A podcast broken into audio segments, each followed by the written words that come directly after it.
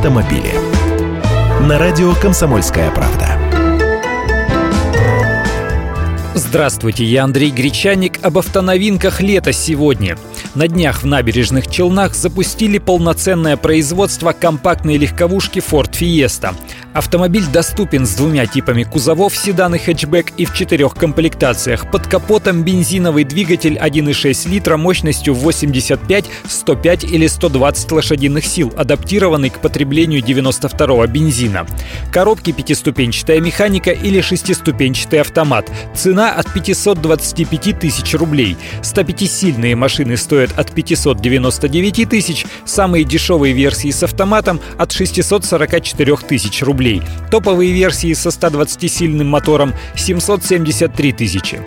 Конце июня китайская марка Lifan выведет на российский рынок маленький кроссовер X50, который со 103-сильным полуторалитровым мотором, кондиционером и аудиосистемой будет стоить 499 тысяч рублей, а версия с кожаным салоном, камерой заднего вида, парктроником и автоматом 589 тысяч.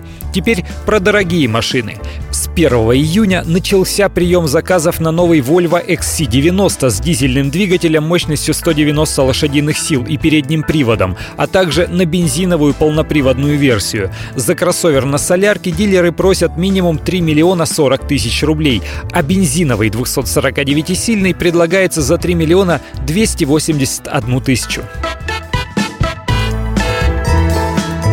Автомобили.